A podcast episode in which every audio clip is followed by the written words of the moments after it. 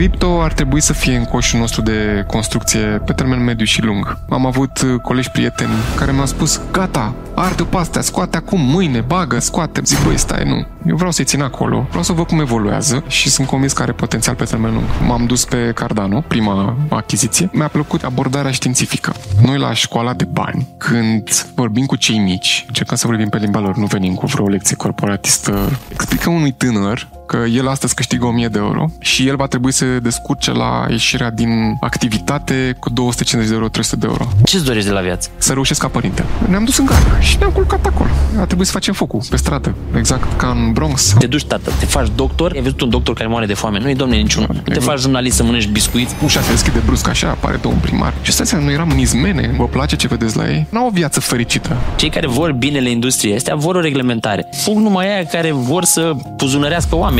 România este pe ultimul loc în Europa și pe unul dintre ultimele locuri din lume la capitolul educație financiară. Dacă voi vreți să vă duceți banii, inclusiv în cripto, foarte bine. Noi vă închidem cont. Coloși precum BlackRock, Fidelity depun documentele pentru un E T F. Sentimentul pe care îl văd pregnant în industria astăzi este cel de FOMO. Îmi plac oamenii care sunt pasionați și resourceful.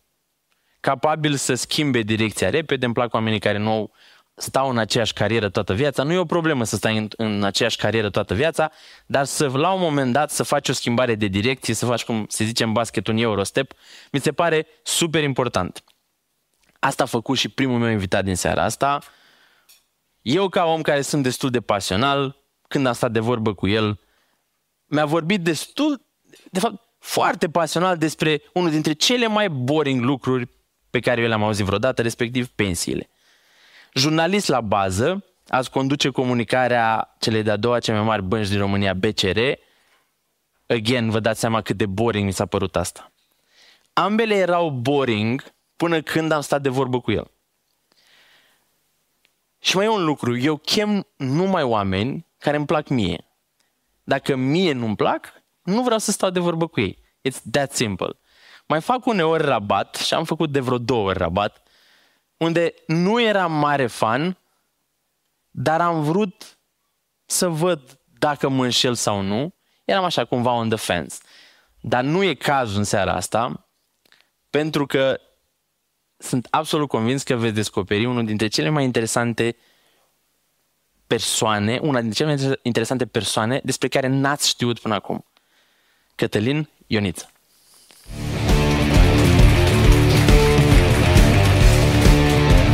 Bine, bine. Stai că tu stai acolo și eu acolo. Data, dar sigur că s-a pus să reglate. Cum stăm? E bine așa, da? Sigur sunt reglate pe înălțimi diferite. Păi, în primul rând, mersi că ai zis da. Sincer, am avut emoții, deși mi-am dorit foarte mult. Că m-am gândit că ai să-mi spui că, bă, a, ce treabă am eu, de ce să vin eu? La noi, octombrie și noiembrie, sunt niște luni grele. Chiar sunt.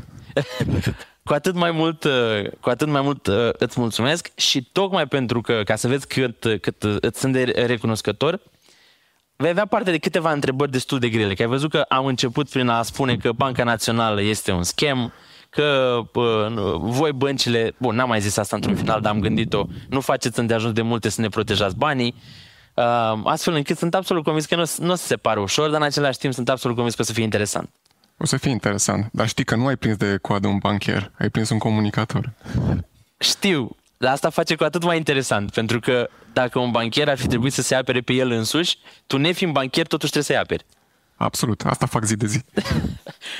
până, la, până la asta, zi-mi, zi-mi o poveste sau două despre tine, care ți-ar putea fi pe post de carte de vizită.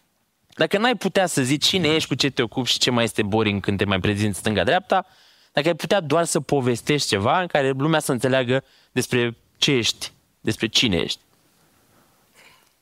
În primul rând o să spun o poveste care s-ar putea să creeze anumite disensiuni acasă. Se numește Operațiunea Butucul. Astea sunt cele mai bune povești. Dacă ai pe undeva unde să dormi această seară, ar fi Hai, dacă soția mea în sală prezent. Dacă o poveste bună face milioane de views la Bun. Noi, deci...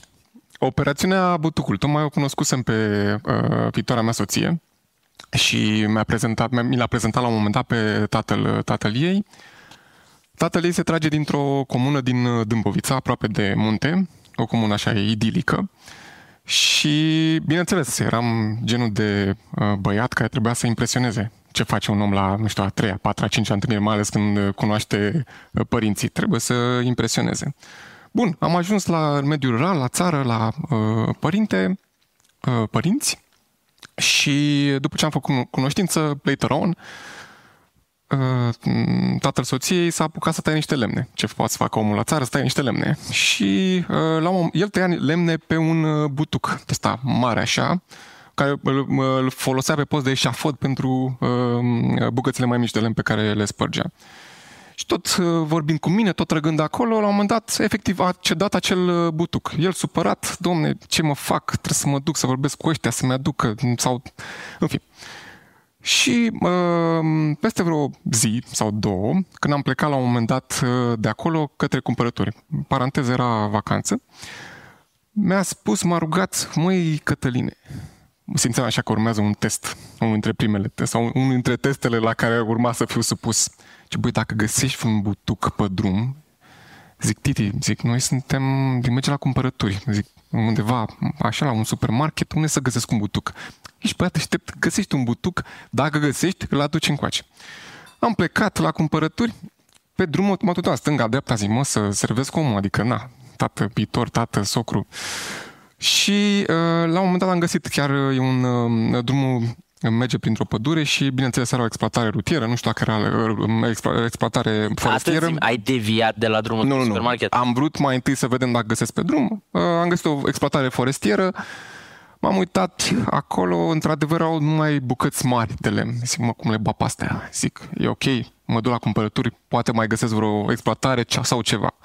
La înto- n-am găsit nimic, la întoarcere a trebuit să mă opresc acolo. Și singurul butuc abordabil era un, un monstru și în greutate și în dimensiune, uh, iar Monica, soția mea, mi-a spus, nu, abandonează-l. Zic, nu se poate, zic, eu trebuie să-l duc acasă pe ăsta. Lasă-l acolo că nu se poate. Zic, uh, Monica, eu trebuie să-l duc acasă pe ăsta. Nu mă las până nu-l duc. Și iată-ne vreo jumătate de oră, cred că patruzeci și cinci de minute, am căutat toate metodele posibile, bineînțeles că nu oprea nimeni, să urcăm un butuc atât de banal, deci în mașină, în porbagaj, cu o greutate foarte, foarte mare. După vreo douăzeci de minute în care efectiv am încercat toate metodele, știu că sună stupid, dar efectiv nu, era foarte greu și în doi nu puteam să-l manevrăm, n-aveam nici pârghie, n-aveam nimic, deci nu așa... M-a rugat, hai mă să-l lăsăm, hai să mergem acasă, Monica, eu iau butucul și merg. Nu se poate aici, eu iau butucul și merg. patruzeci de minute mai târziu l-am urcat în mașină, nu-ți exagerez, și am ajuns victorios acasă și am spus, ăsta-i butucul, am învins. Um, bineînțeles, s-a închinat omul când a văzut ce monstruositate am, am adus acasă, abia am, am reușit în vreo trei patru persoane să scoatem din, din porbagaj. Și spune că nu-i bun, ăsta e nebun. Da. Uh, Schimbă-l. Da, exact, schimbă-l. Povestea este că sunt foarte căpos, sunt foarte încăpățânat și cumva asta a fost mantra mea în viață. Ideea că nu se poate, se poate. Cum ai urcat totuși butucul? Cu sprijinul și aproape blestemele așa soției, am găsit niște metode acolo cu niște lemne, am făcut pârghie, am scos la un moment dat chiar... Uh, cricul din mașină, deci am găsit niște metode, am găsit niște metode cât să-l ridic, ca să-i fac o, o răsturnare unde-mi trebuia. Băi, să știi că în povestea ta mai este o lecție bună. Faptul că chiar și atunci când nu-i de acord, doamna ta tot te sprijină. Asta am învățat și eu, da, m-a sprijinit, deși în foarte multe situații de viață a trebuit să-și fac uh, rol invers, adică să o sprijin eu pe ea în niște decizii care păreau uh, imposibile. Cumva asta cred că ne-a ajutat în ultimii șaisprezece ani să ne sprijinim reciproc. Cel mai mare șoc când am stat de vorbă cu Cătălin, mi-a zis, știi, copiii mei sunt mari. M-am uitat așa la el, zic, bă, da, pare așa mai de vârsta mea, cât de mari poate să fie copiii, cât de devreme te-ai apucat. Și după aia m-am uitat, da, să știi că am făcut testul ăsta ca să-mi dau seama dacă sunt nebun eu sau nu. Am arătat poza ta la colegii mei și zic, bă, câți ani credeți că are omul ăsta? Toată lumea, da, cu șapte ani mai puțin decât ai de fapt.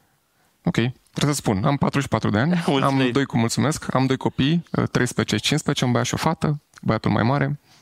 Și în perioada aceea adolescenței, când uh, mă simt bine că sunt aici și nu acasă. În unele momente.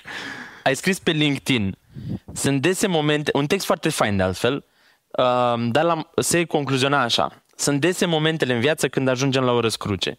Când ne întrebăm, oare să o iau la dreapta sau la stânga? Să aleg roșu sau alb? Să merg mai departe sau să fac calea înapoi? Sunt convins că te gândi la Butuc când ai scris asta. Să-mi iau o mașină termică sau electrică? Că ne dăm seama sau nu, toate deciziile pe care le luăm au și o consecință financiară.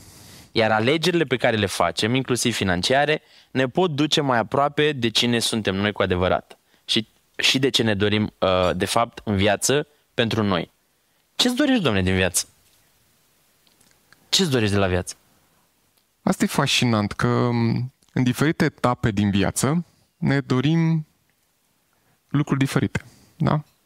Când suntem copii, ne dorim mașinuța aceea roșie, care nu știu, accelerează din telecomandă. Când suntem adolescenți, poate ne dorim, nu știu, mașina roșie pe care o conduce vecinul adolescent și eu nu am. Mai târziu ne dorim, nu știu, să vedem lumea, să devenim antreprenori. Lucrurile astea diferă, dorințele diferă. În momentul meu din, de viață, acum, la patruzeci și patru de ani, tot ce-mi doresc e să fiu un părinte, să reușesc ca părinte. Știu că sună banal, dar ă, asta comportă, serios, comportă o ambiție, dar comportă și o temere. Teama de a nu ieșua ca, ca părinte este, mă, cred așa, destul de presantă în viața unui părinte și conștientizezi. De asta dădeam din cap, când ai da, zis că pare da, banal. Da. Nu e, frate. Și nu e o ambiție personală. E o ambiție de... Îmi doresc să le asigur copilor mei o traiectorie bună în viață. Și dacă mai bună ca mea, dar o, o traiectorie corectă și bună, care să-i ajute să devină ceea ce ei vor să de, devină. Uh, și contează foarte mult. În ce am spus acolo, contează um, și modul în care reușim să fim uh, autentici. Iar când spun autentici, exact lucrul ăsta. Ne, să fim ceea ce ne dorim noi să fim. Și reușim să fim ceea ce ne dorim noi să fim în momentul în care ne asigurăm odată libertatea, iar libertatea de a putea lua alegeri, iar libertatea ți-o asigur printr-un construct corect de viață și, doi, printr-o viață financiară bine, bine formată. Da? Dacă, de exemplu, tu ești îngropat mâine, astăzi, mâine, ești îngropat în datorie, dacă ai rate foarte mari la, la bancă, dacă te apasă facturile, tu nu mai poți să fii autentic. Tu nu mai poți să ai grijă de copiii tăi, așa cum trebuie. Tu nu mai poți să le imprimi acel traiect în viață, așa cum ți-ai dori, da? Eu asta îmi doresc de la viață, să le las copiilor mei niște principii corecte și să pot să le asigur mai departe devenirea, să spun așa. Când ți-ai dat seama că trebuie să faci pivotarea asta spre whatever îți doreai înainte, spre a fi un părinte mai bun? Că e, nu prea se întâmplă asta chiar în primii ani de viața unui copil, că e destul de complicat să-ți dai seama, primul rând, ce înseamnă părinte bun. Măi, asta e exact precum serviciile financiare. Uite, eram cu mulți ani în urmă și aveam o colegă, eu nu aveam copii, colega avea copii și un copil. Și în fiecare lună, pe vremea aia, se ducea la un ghișeu și își plătea asigurarea de viață. Și m-am întrebat o zi, mă, dar ce faci tu cu asigurarea de viață? De ce plătești tu acolo? Adică ai un return, ai un randament, obții niște bani înapoi. Deci nu, nu, e o asigurare precum au casco, pentru mine și pentru, pentru mine de principiu. Nu, nu, era, nu era asigurare componentă investițională, era o asigurare simplă de viață. N-am priceput ideea atunci, dar am priceput-o mai târziu, în momentul în care mi s-au născut copiii. Pentru că, ce să vezi, în momentul în care îți vine un copil în viață, îți vine și al doilea copil, îți dai seama că ai o responsabilitate dincolo de a le asigura pâinea de astăzi și lăpticul de mâine dimineață, da? Dacă tu dispari, cazi cu avionul, dă mașina peste tine, uite, zici că ai venit urma, în fine, erai aproape să vin cu trotineta, n-ai venit cu trotineta, dădea un alt troti, trotinist peste tine și, ok, ajungeai invalid sau chiar dispăreai din peisaj. Copilul care rămâne în spate, în baza cui rămâne?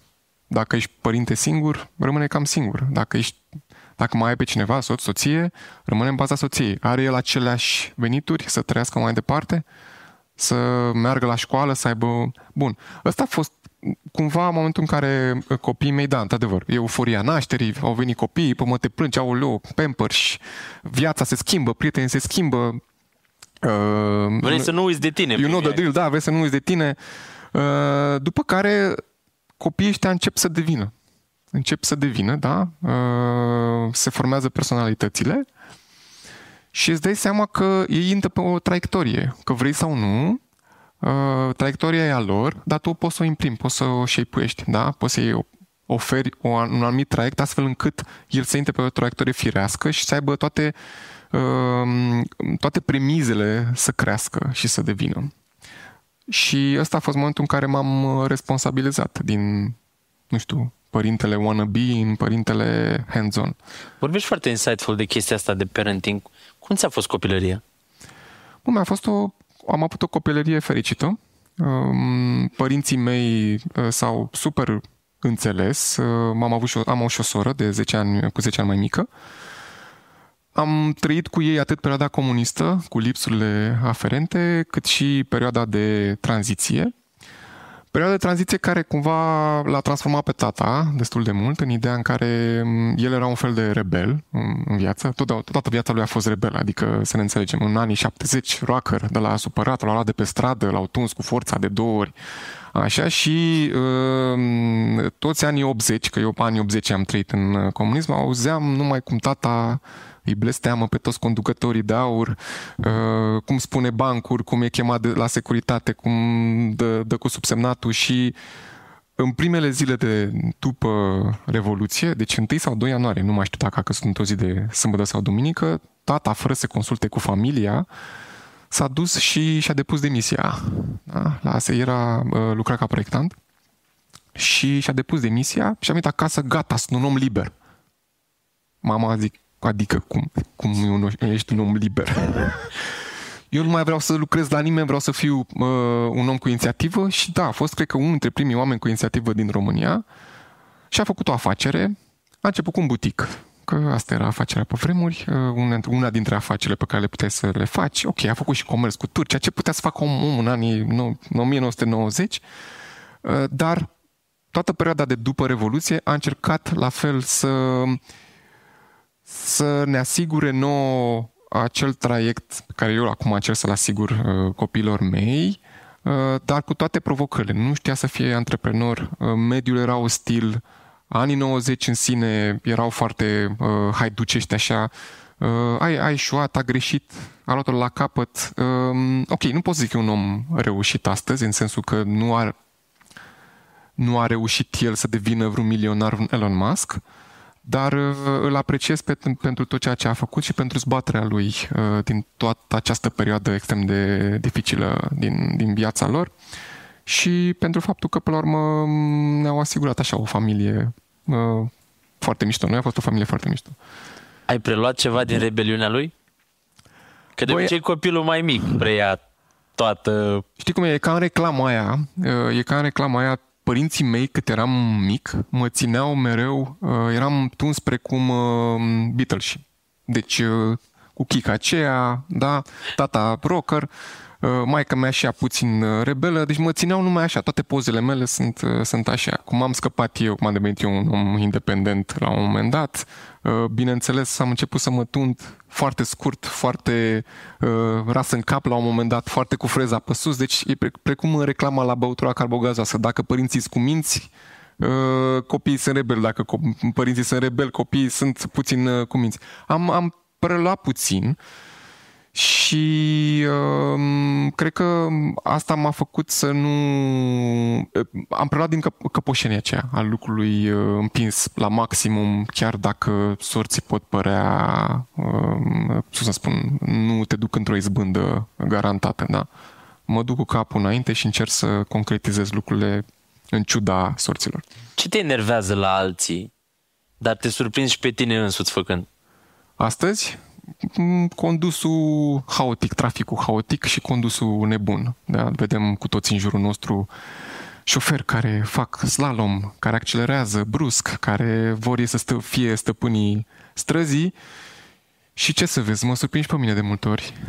Am fost un astfel de șofer. și pot să spun că mi-au rămas anumite, sunt anumite remanențe acolo. Am încerc să devin un tată mai responsabil. Când sunt cu copiii în mașină nu e atât de rău, dar când sunt singur mă văd așa un...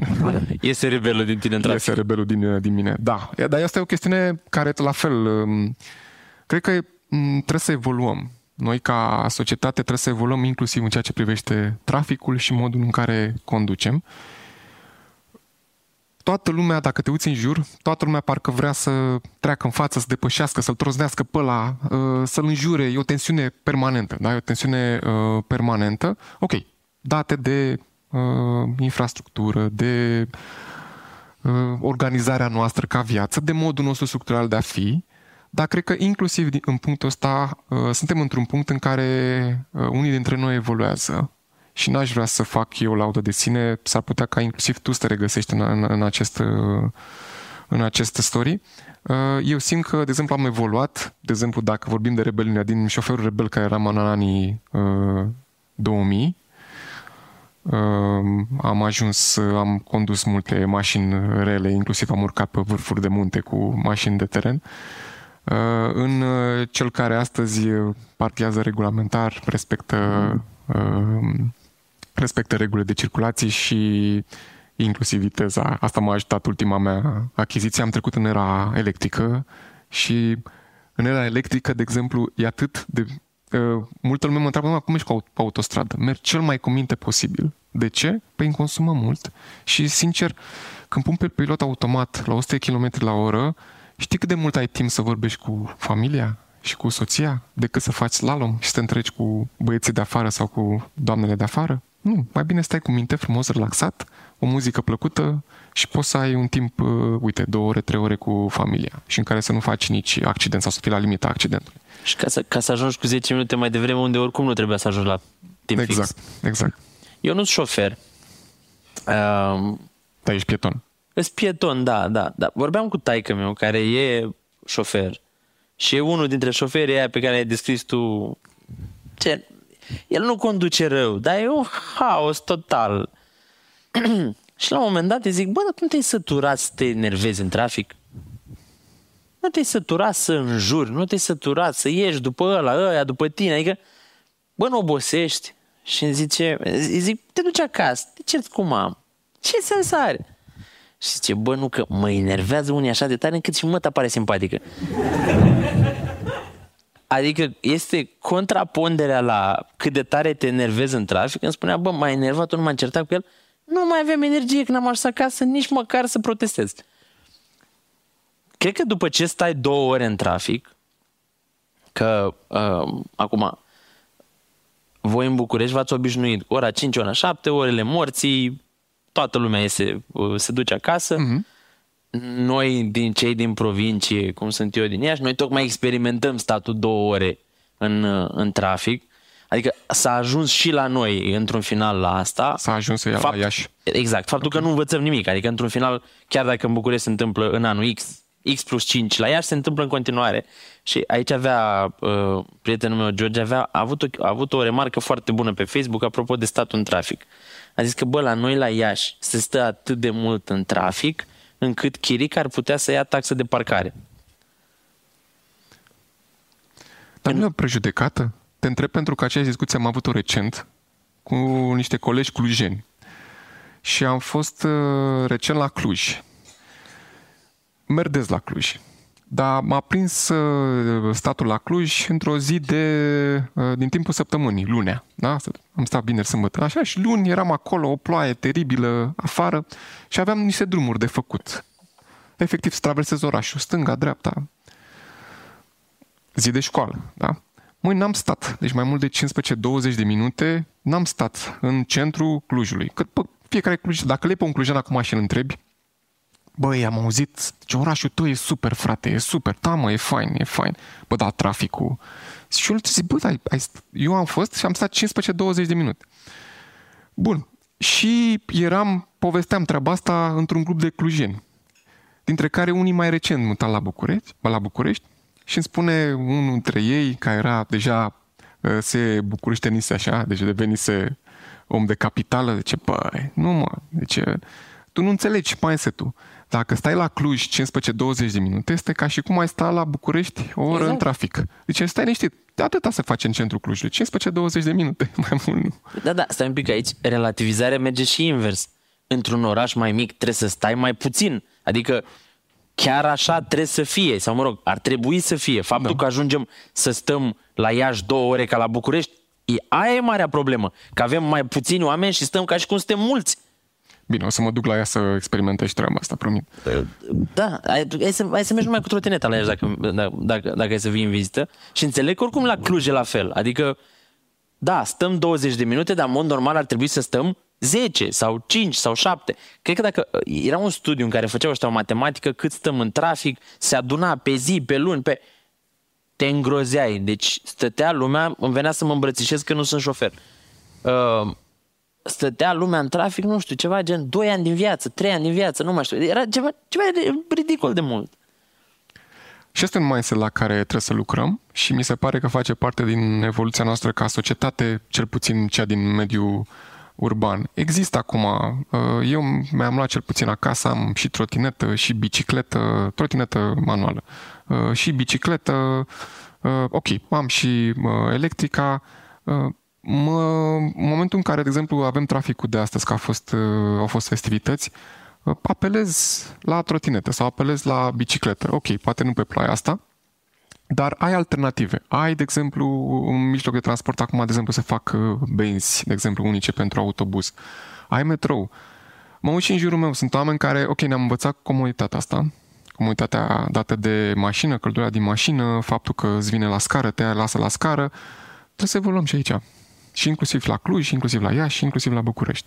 Știi ce e interesant? Că eu când stăteam în Madrid, oamenii era, le spuneau altora, băi, eu merg cu bicicleta. Dar era o laudă. Gen, nu se lăuda oameni, dar era în sensul pozitiv, asta era ideea. La noi, dacă mergi cu bicicleta, e ca și cum ești sărac, n-ai bani de benzină. Da, da. Știi? Și atunci cumva, că asta e o altă discuție pe care o aveam cu taică-miu. Cu taică-miu îmi spunea, bă, și așa nu vezi că nu încăpem noi. Unde să mai facă și piste de biciclete? Ce, tu ai văzut bicicliști pe stradă? Și zic, păi, dar dacă n-au pe unde să meargă, de unde să apară? Că e invers, adică bă, bă, facem grădini zoologice și aducem animale. Nu dacă n-avem zebre, nu facem grădini zoologice. Uite, am fost recent la un eveniment de recent, acum câteva luni, la un eveniment de sustenabilitate. Și zic, hai mă, să fiu și eu cool. Mă duc cu... M-am dus cu metrou, mi-am împachetat trotineta și de la metrou mai aveam vreo stație. M-am dus cu trotineta de la stația metrou la eveniment. La eveniment erau invitați o grămadă de uh, oameni din corporații, manageri, top manageri, așa, și mă jur. Deci în fața evenimentului, uh, în parcarea din, din uh, locație, erau câte Q-uri, câte K-uri, câte M-uri, uh, numai mașini și toate erau pe, uh, pentru că era cald afară, erau pornite și cu aer condiționat și cu șoferi în interior. Și oamenii erau la un eveniment de sustenabilitate. Eu am intrat, bineînțeles, în interior, transpirat loarcă, cu cămașă, asta e. Să mai crească cineva salariile la B C R. Ți-ai împărțit cariera în două. Să mă corectez dacă greșesc. Da, așa este. Jurnalist pe de-o parte și după aia zona de banking, să zicem, grosomod. Zi-mi un episod din viața ta de jurnalist care ți-a dat o adrenalină pe care ulterior n-ai mai găsit-o când ai stat și te-ai dus în birou și ai intrat pe zona asta de comunicare. Vlad, sunt multe. Adică, dacă stau să mă gândesc acum, nu știu, ai timp până dimineața, sunt multe efectiv care țin Începe de cu cea mai adrenalină. Șocantă. N-aș vrea neapărat să-ți povestesc. Sunt multe șocante, inclusiv faptul că, ok, de-a lungul carierei mele, poate am fost pe marginea prăpastii, gata să cad cu dealul care se prăbușea pe lângă mine, pentru că era un, o prăbușire, dacă vă amintiți, ognele, la Ognele Mari, la un moment dat s-au prăbușit acolo niște dealuri, pentru că era exploatare de sare și se prăbușea efectiv dealul cu tot cu sat. Și vedeam cum pământul se surpă sub mine și fugeam. Uh, amenințări cu uh, pistolul uh, din partea unor uh, lideri de organizații. Uh, sunt multe momente de adrenalină. Stai, stai, stai, stai, stai, cu pistoale în bloate. Ce căutai? Adică, stai, stai, să ne lămurim. Cine te-a amenințat și tu ce căutai când te-a amenințat cu pistolul? Că poate erai tu de vină. Păi publicasem o anchetă, publicasem o anchetă și fusem chemat la ordine, așa, și pur și simplu mi s-a deschis, am fost la birou respectiv, nu e un reprezentant al unei autorități publice. Dar unde lucrai? Pe vremea aia lucram la Jurnal Național, da, la Jurnal Național lucram și um, pur și simplu s-a deschis sertarul, un sertar într-un birou și mi s-a arătat uh, chestiunea și mi s-a spus, băi, ar fi bine să te uiți uh, cum mergi pe stradă de azi înainte. Am publicat și a doua fază a anchetei, că aveam, de obicei, când faci o anchetă în presă, ok, asta e o lecție de jurnaliști bătrâni, și în presa scrisă, sau și acum și declinată în presa audio-video, ai mai multe episoade. Am publicat și a doua, și a treia, în fine, nu știu dacă era real, nu știu dacă e blufa, whatever. Am mers mai departe, mi-am, mi-am văzut de job. Nu asta ar fi. Um... Stai un pic, stai, stai, stai. Ce sentiment ai încercat când ți-a arătat uh, Trancanul? Eram destul de inconștient pe vremea, că aveam douăzeci de ani. Ce ai zis? Dă-te că dacă îți dau un an, nu? Nu. Mi s-a, mi s-a părut așa... Glumă? O, o, am încercat să o citesc dacă e între glumă, dacă treaba e reală sau nu. Mă pufnea râsul, după aia m-am îngrijorat, mai târziu recunosc. Da. În fine, sunt multe momente, dar n-aș vrea să insist pe el. Am ajuns și în sălile de judecată, acționat în judecată și am fost amenințat și s-a dus procesul până la capăt că voi fi plătit eu, apropo de bani, și tu, și familia ta, și copiii tăi, și în fine. Am trecut prin toate, prin multe momente de adrenalină, dar vreau să leg cumva cu zona de bani și să-ți povestesc o întâmplare care e destul de, de funny. Lucram la Jurnalul Național, și aveam undeva douăzeci de ani, aproape douăzeci de ani, cred. Băi, și eram, era sărăcie mare. Deci era sărăcie mare. Imaginează-ți redacția unui ziar, care era la, ora, la momentul respectiv era numărul unu în România. Practic, doar cei mai buni articol, articole se scriau cu creionul sau cu pixul, sau stiloul, după caz. Și doar cei mai buni sau cei mai experimentați din fiecare secție aveau mașină de scris. Da? Exista un uh, departament foarte mare de culegătoare. Deci doamne care culegeau ceea ce tu scriai, fie pe la mașină, fie de scris, și le băgau, le imputau în, da, în sistemul de paginație, tocmai ca să poată să fie paginate textele. Asta era... Și atunci, ca tu să poți să faci, să faci, noi practic vreo șase luni de zile, și asta era o chestie specifică presei din vremea respectivă, o haiducie, orice jurnalist wannabe muncea, muncea gratuit, muncea pe biscuiții de acasă. Maica mea chiar mă întreba la momentul respectiv, auzi, dar băiat nu-ți dau nimic de mâncare? Hai mamă, zic, glumești. Dar un sandwich, ceva, pune-mi tu un sandwich, lasă, când biscuiții mi-au de acolo, e un butic la colț, e ok. Păi și cum să, nu te plătesc, o să mă plătească mama la un moment dat, o să vezi, vin acasă, o să fie, o să fie bine. Bun, și atunci, ca să poți să faci treaba, nouă ne plăceau foarte mult, aveam un coleg, un fel de, cum e recorder astăzi, și ne făcusem practic un... Aveam noi o inițiativă să facem anchete și reportaje și să mergem prin, prin țară. Și pur și simplu deschideam harta, aveam o hartă și pointuiam undeva. Dar fără, efectiv, fără să ne uităm. Unde mergem, mă? Am, acolo. Bun. Mai departe, cum ajunge acolo, asta era o adevărată aventură, pentru că redacția nu-ți plăcea, nu-ți plătea niciodată banii să mergi acolo. Te duceai la ei, unde vrei să mergi, mă? Ok, ce anchetă ai? A, mă, lasă-mă, du-te, mă, cu... Zic, ok. Păi și poți să merg, dacă merg eu, mă la... Da, dacă mergi tu, păi... Plăteam noi, practic, deplasarea. Bun, și... Într-unul dintre momentele când am pus așa degetul pe hartă, degetul a căzut pe drobeta Turnul Severin. Ne-am dus la gară să vedem cât e biletul. A, ne-am, ne-am, noi nu avem bani ăștia, Costin îl chema pe colegul meu. Uh, hai să luăm un bilet până la turn. Turnul. Așa. Bun, și-am luat un bilet până la Turnul și uh, ne-am urcat în tren cu planul să mergem până la drobeta Turnul Severin, să facem bă proștii, că noi am confuzat denumirile, așa, și ce să vezi? Și a mers, a funcționat. Deci nașul ne-a crezut, bine mă băieță, ok, ne-a văzut să zic, noi suntem mai sărmani, trebuie să ajungem acolo, am... ne scuzați, am plătit cât am plătit, bine mă, gata, hai, mergeți. Și am mers la drobeta Turnul Severin și am coborât în, în gară și aveam o, un learning pe care îl luasem de la un jurnalist bătrân, Un pe jurnalist bătrân. Nu, un ce? Un learning. Un learning. O, înv- o învățătură, a, să spunem. A, a. Un learning. Așa. Păi, e o sculă, ceva. Da, da, da. da exact. Nu, nu, nu. Era bine să avem. Uh, ne-a spus, bă, băieți, când ajungeți în orice oraș de provincie, repet, perioada când internetul era pe dial-up, trebuia să prinzi, da? Când ajungeți în, zia- în orașul respectiv, oraș de provincie, cumpărați, duceți la primul chioșc de ziare și cumpărați toate ziarele de acolo. Pe vremea aia, presa locală era consistentă, adică puteai să cumperi zece. Păi ce facem, Neadane? Păi cumpărați tot și, pe urmă, lectură, tată. Și de ce se întâmplă asta? Pentru că în presa, în mediul local de acolo, nu există internetul, se întâmplau tot felul de chestii, tot felul de uh, întâmplări, uh, hoții, uh, tot felul de lucruri, care nu, nu ajungeau, nu spărgeau, n-aveau cum să ajungă, să spargă bariera. Și era de, o bulă, da. Da, era o bulă acolo. Și atunci puteai să afli din local de niște lucruri pe care la București nu ajungeau. Și asta am făcut, Robert, Atunci Severin, chioșc de ziare, ne-am dus, am cumpărat toate ziarele, ne-am așezat pe o bancă și am început să citim. Și am descoperit că în Motru, o localitate învecinată, minieră, așa se întâmplase o mare furăciune pe care jurnaliștii locali încercau să documenteze. Intrau în țară atunci pentru prima oară fondurile de preaderare. Și România trebuia să-și închidă minele, minele care poluau, minele care, de, de exemplu, de cupru, da?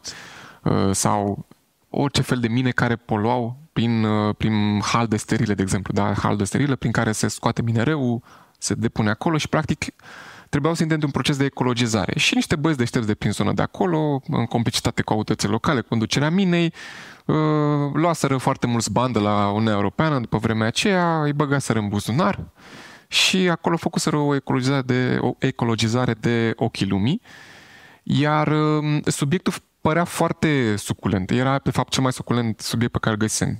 Și Costine, ce facem? Mergem la Motru? Păi cu ce bani? Hai mă, găsim o soluție, dar trebuie să-l facem. Eu făceam pe vremea aia și pe fotograf. Și ne-am început să ne documentăm când e trenul, cum pleacă, de la, trebuia să ajungem la Motru, de la Motru de fapt trebuia să luăm către mină, către exploatarea minieră, un alt autobuz cu tura de dimineață, o nebunie întreagă.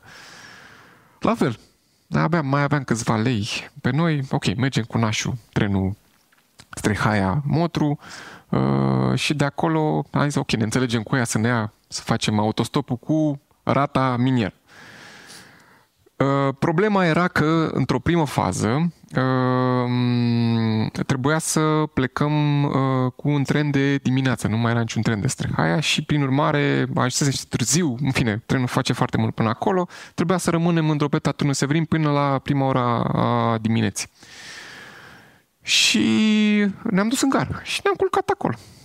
Și la un moment dat a venit șeful de gară. Bă, noi ce faceți mai aici? Știți, suntem de la Jurnal Național, de la cea mai mare ziar. A, băieții lui Tucă. Pe vremea aia Tucă era da, cunoscut. Da, da. Ce faceți mai aici? Păi știți, să luăm trenul dimineață. Știți că se închide gara. Păi știm, dar zic, nu ne să dormim. N-aveți hotel. Dom'le, lăsați. Am încercat să nu explicăm că n-avem bani să mergem la hotel.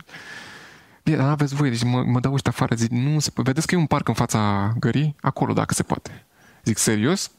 Nici vă deranjează nimeni. Zic, bine, mergem în parc. Era vară. Și mergem, ne-am, și efectiv ne-am culcat. Și la un moment dat mă trezește cineva, știi? Mă trezește și vă da și efectiv, deci nu se exagerez, în lumină, cașchetă, în lumina lunii, așa. Bună seara, actele noastre la control. Și ca să trezesc pe Costin ăsta, lasă-mă în pace, să mă bă, zic, e poliția. Lasă-mă, cum poliția se ridică în picioare? Cine sunteți? Ce căutați aici? Și suntem doi reporteri de la Jurnalul Național. Băieții lui Tucă, zic, da. Și ce căutați, mă, voi aici? Dormiți în parc. Știți, da, cu tren, am încurcat cu trenurile și cu cazarea. Și bine, actele noastre.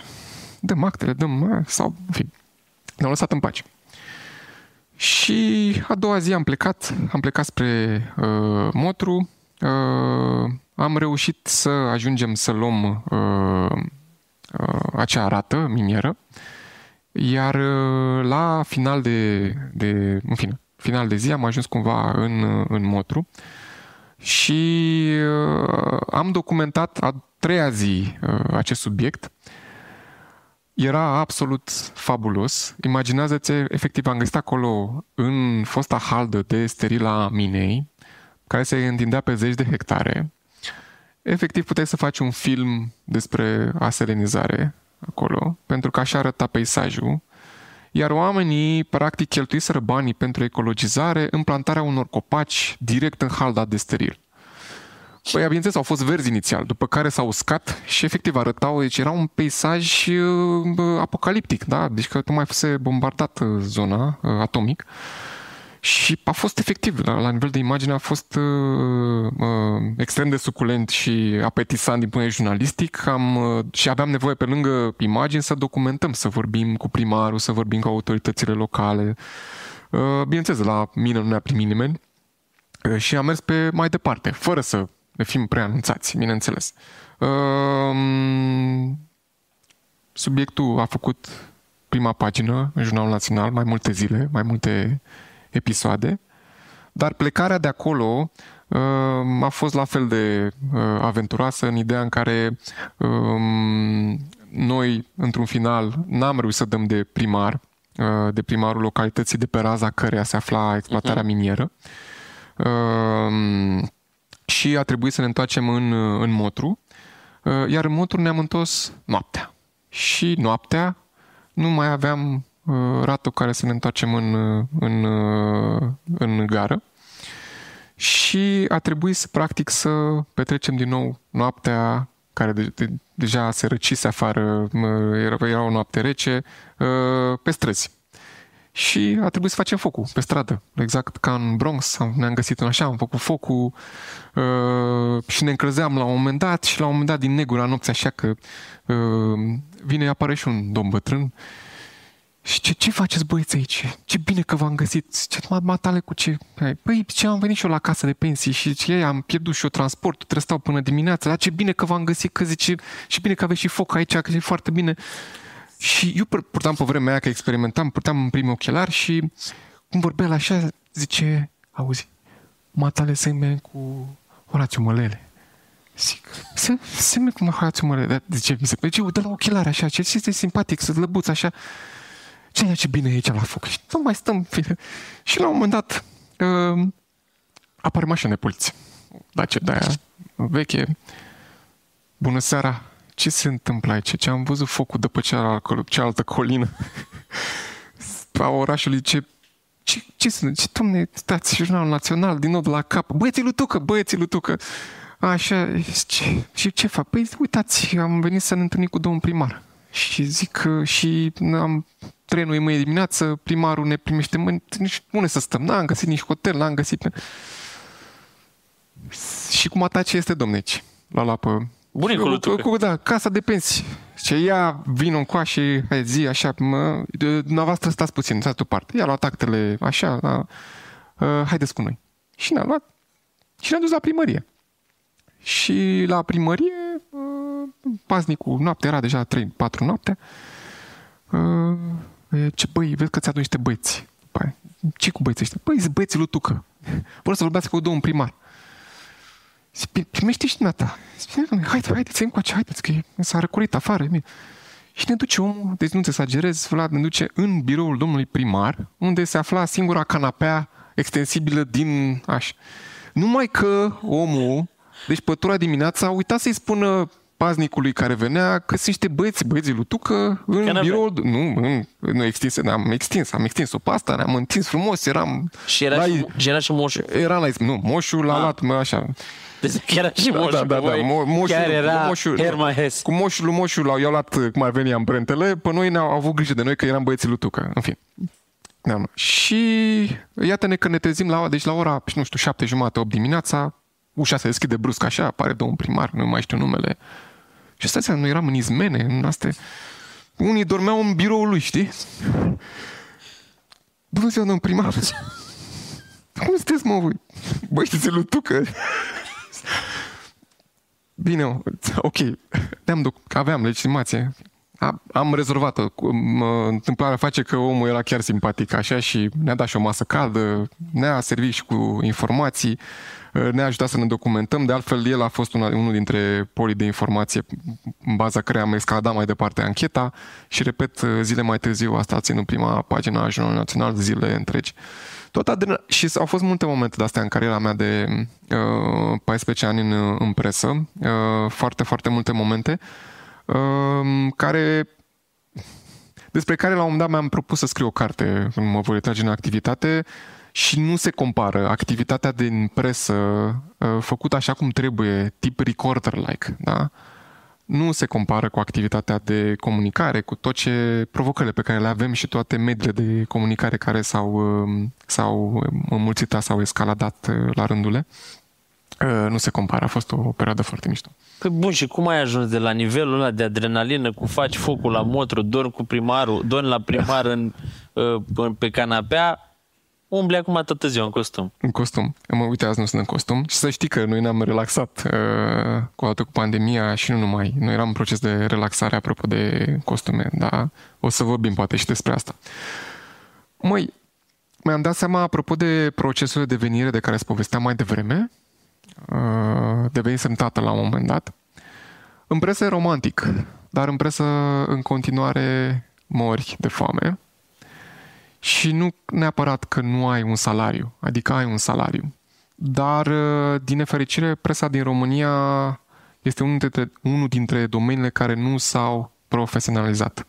Nu au devenit uh, un business care să stea pe, să fie, nu știu, condus de niște oameni uh, responsabili din, din punct de vedere uh, management, din punct de vedere management financiar, da?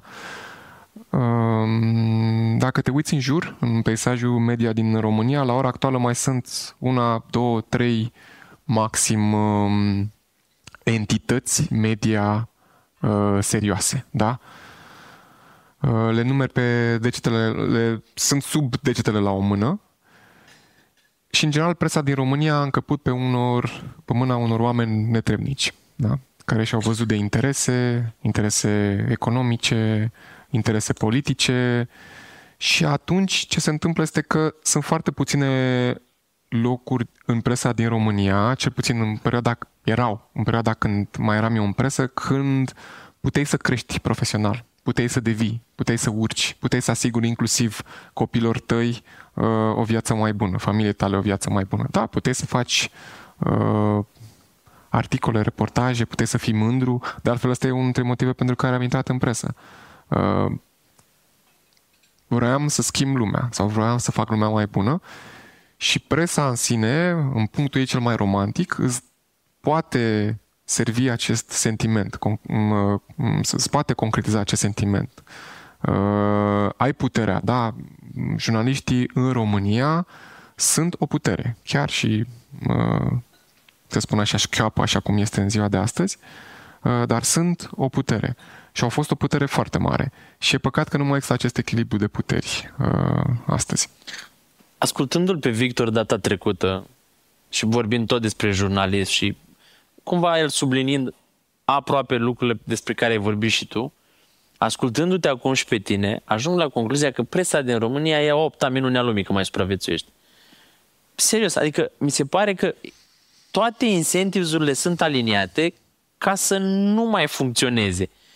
Salarii proaste, condiții uh, nașpa, presiuni, uh, uh, deprofesionalizare, imposibilitatea de a progresa. Adică, serios, nu mai răm- sunt foarte puține joburi în care nu mai rămâne decât idealismul, uh, dorința de aventură, probabil contează și asta, faptul că mai sunt, cum să zic, persoane din astea care se simt bine când sunt incomozi, că te duci și îl mai împingi pe unul, te simți o idee mai, uh, uh, uh, mai puternic. Presa te pune în contact, presa te pune în contact cu oameni la care altfel nu ai putea ajunge, da?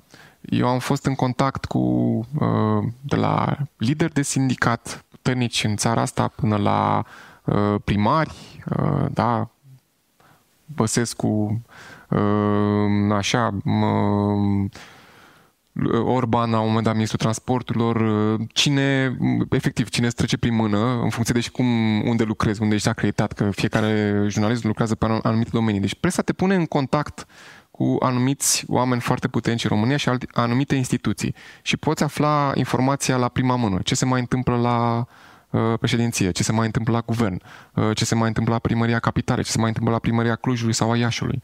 Da? Proiecte. Cine ce mai fură, cine ce mai împinge, interese, da? Toate lucrurile astea poți să fii expus și poți să le tratezi de la egal la egal și poți să controlezi inclusiv lucrurile prin îndreptându-le. Că asta, asta mie mi-a plăcut în, în abordarea jurnalistică pe care cel puțin eu am avut-o. Am publicat foarte multe anchete și prin anchetele pe care eu le-am publicat, alături de mulți alți colegi de-ai mei din, din presă, am îndreptat lucruri. Am îndreptat lucruri ce țin de siguranța feroviară, serios, am îndreptat lucruri ce țin de siguranța rutieră, am salvat vieți, vorbesc foarte serios, deci am putut să salvez vieți și am, chestia asta a fost foarte palpabilă. Informația e putere și informația în mâinile unui om care știe ce să facă cu ea și um, are un raționament, are raționamente corecte, da, și e mânat de justiție și dreptate până la urmă. Uh, da, informația până la urmă poate uh, aduce, poate cumva edifica o societate, da, democratică. Uh, chiar discutam zile trecute cu mai mulți colegi uh, din uh, comunicatori din uh, grupul din care facem parte, respectiv din uh, Europa Centrală și de Est. Ne-am întâlnit mai mulți comunicatori și mai, mai mulți redactori, redactori simpli sau redactori șefi din, din țările în care suntem prezenți. Și una dintre concluziile la care am ajuns este că în două mii douăzeci și trei, la ora actuală, nu mai există, aproape că nu mai există un model de uh, fiabil de business. Viabil. Da? Deci nu mai poți construi un model viabil de business uh, care să întrețină acele salarii de care spuneam, să întrețină profesionalismul și pregătirea oamenilor. Și atunci ce face presa din România? Presa din România de ani de zile, anumită parte a presei, n-aș vrea să generalizez, este ca de victimă unor interese care sunt manevrate de pârghia financiară. Și îți dau un exemplu, în anii două mii, știm foarte bine, guvernul a început să cumpere spații de publicitate în presa din România, să-și advertizeze tot felul de proiecte. Ăla a fost benchmark-ul prin anii două mii și atunci bugetele de publicitate erau direcționate discreționar. Adică în funcție de suntem prieteni, nu suntem prieteni, facem bine, nu facem bine și ăla a fost punctul în care cel puțin ok, la nivel de autoritate publică, dacă existau mai, să spun așa, diverse situații separate prin, nu știu, diverse consilii locale, primării, localități în care primarul, pe diverse metode de presiune mai presa jurnalistul, dar anii două mii au patentat un mod de lucru în România prin care guvernul dicta unor entități de presă ce să scrie. Da? După care ajungem în ziua de astăzi. Nu mai devreme de acum o lună și ceva am văzut cu toții cum niște entități dintr-o anumită industrie au cerut să vadă materiale înainte. Da? Industria de pariuri. Cel puțin asta au fost relatările jurnaliștilor care, din nou, o ingerință în independența editorială. De ce s-a ajuns în punctul ăsta? Pentru că uh, presa nu se poate autosusține. Cum spuneam, nu există un model de business viabil și atunci este nevoită să recurgă la diverse finanțări. Sunt finanțări care sunt curate, legit, all the way. Sunt finanțări în care vine cineva, un om puternic, și îți spune într-o zi, poate nu în prima zi, poate nu în a doua zi. Nu-mi place asta. Vreau să schimb abordarea asta. E, eu în momentul în care am văzut chestia asta, eu am plecat. Eu la, la primul loc de muncă am plecat fix dintr-un astfel de motiv, pentru că am simțit-o unealtă. Mi s-a spus, făcusem o anchetă care era documentată beton, adică puteam să dau jos și s-a dat jos mai târziu, au picat niște directori de la o anumită companie de stat, asta o ține la sertar. Păi de ce? Păi că mai vedem, că să vedem, că mai vorbim, că o zi, două, trei, o săptămână, o lună. Mi-am dat seama ce se întâmplă. Am plecat. trecând la lucruri mai vesele, ce ai învățat de când... Că cumva trebuia să contrabalancezi. E clar că te pasionează în continuare. Vreau să te întreb dacă mâine n-ai mai avea pe cap aspectul financiar, dacă te întoarce să fii jurnalist. Am abandonat întrebarea asta. Că e clar că zvâcuie acolo în continuare, că suferi în continuare pentru asta. Ce din ce faci la B C R, ce ai învățat de fapt în toți anii ăștia când ai lucrat la B C R? Cel mai important lucru în care te întreabă acum, mâine, întreabă copilul tău, dar stai de atâția ani la B C R. Ce ai învățat tu de acolo? Educația financiară. Dincolo de faptul că ca un om de formație umanistă, că m-am dus jurnalist, dacă îmi spunea cineva acum douăzeci și ceva de ani că voi lucra în banking, îi spuneam, băi, ai băut ceva, ce, ți-e rău? Nu-mi imaginam că o să lucrez în banking și cu cifre. Am ajuns să lucrez în banking cu cifre, să fac comunicare despre uh, lucruri pe care altădată nu le înțelegeam. Odată că pentru mine Banca Comercială Română, pentru că am muncit și înainte, pentru B C R, înainte să ajung la B C R, am muncit din o, un an de zile din postura de agenție. Uh, am, a fost pentru mine un fel de ase. Deci am învățat efectiv principii economice, reguli de funcționare a economiei, pe care, ok, le știam la nivel uh, minim teoretic. Le-am învățat. Lucrul cel mai important pe care l-am deprins și pe care l-am dus acasă și pe care ți l-am împărtășit și la un moment dat la prima noastră întâlnire este această educație financiară care sună extrem de boring. Adică în momentul în care... Și încă am ajuns în bancă. Mi s-a spus să fac un plan de comunicare pentru proiectul nostru de educație financiară. Când mergi cu educația financiară, noi am... Asta îmi place, printre altele, la B C R. Faptul că a apucat această educație, această mantră și a dus-o pe toate palierele de intervenție. La copii de grădiniță, copii de școală primară, gimnazială, studenți, instituții publice... și oameni din companii. S-a dus pe toate palele și pentru fiecare curriculă dedicată în școala de bani, programul nostru de educație financiară. Dar e un... te lovește în momentul în care participi la cursul de educație financiară și îți vine un om din bancă și recunosc că am avut și o prejudecată asta. Bine, mă, hai să văd ce vorbește la iară. Zice că nu economisesc, că e boring. Și m-am dus la mai multe cursuri și unul dintre ele mi l-am ales, era cu mai mulți tineri, așa, ce să zic, de ăștia, nu știu, I T-ști, proaspăt angajați, proaspăt angajați. În general, hai să spunem așa, potențial miserupiști, adică mai ales când vine un bancher să vorbească de educație financiară. Și bineînțeles, n-am fost dezamăgit, adică a început colegul meu, erau doi, doi colegi, da? Unul dintre colegi, un, un bărbat și o femeie, a început să vorbească, au început să plictisească, să-și ducă mâna la cap, să-și au scos telefonul, era clar, deci nu. Că subiectul e boring. Dar știu unde îi lovește și ăla a fost the turning point. Și turning point, pointul ăsta l-am văzut în mai multe interacțiuni ale colegilor mei. Um, treaba cu pensiile de care ți-am povestit. Care m-a lovit și pe mine. Da, da. Uh, care și la fel, da. Treaba cu pensiile, dacă o apus separat și vorbești unui tânăr de pensii, zici, bă, mă, bă, am treizeci de ani, pe bune, da, și eu tisara am film Netflix, mă uit, mă uit pe... Bă, bune, ce treabă am să vorbesc acum de pensii cu tine, să-mi pierzi timp. Bun, dar ideea în felul următor. Um, se face apel, la un moment dat, un... și am făcut și o treabă asta, exercițiul ăsta cu mai mulți colegi, și l-am făcut și cu tine. Mm-hmm. Mă, vă uitați în jurul vostru și vedeți cum o duc bunicii noștri. Mai că ok, poate unii dintre noi avem bunici prin armată, poate prin poliție, dar, în fine, în general, bunicii noștri pe medie, să spunem așa. Vă place ce vedeți la ei? Adică sunt genul de bătrâni care, așa cum îi vedem pe bătrânii de la uh, Muzeul Național, care vin de pe vase, de croazieră și uh, se plimbă, se relaxează după o viață de... Nu.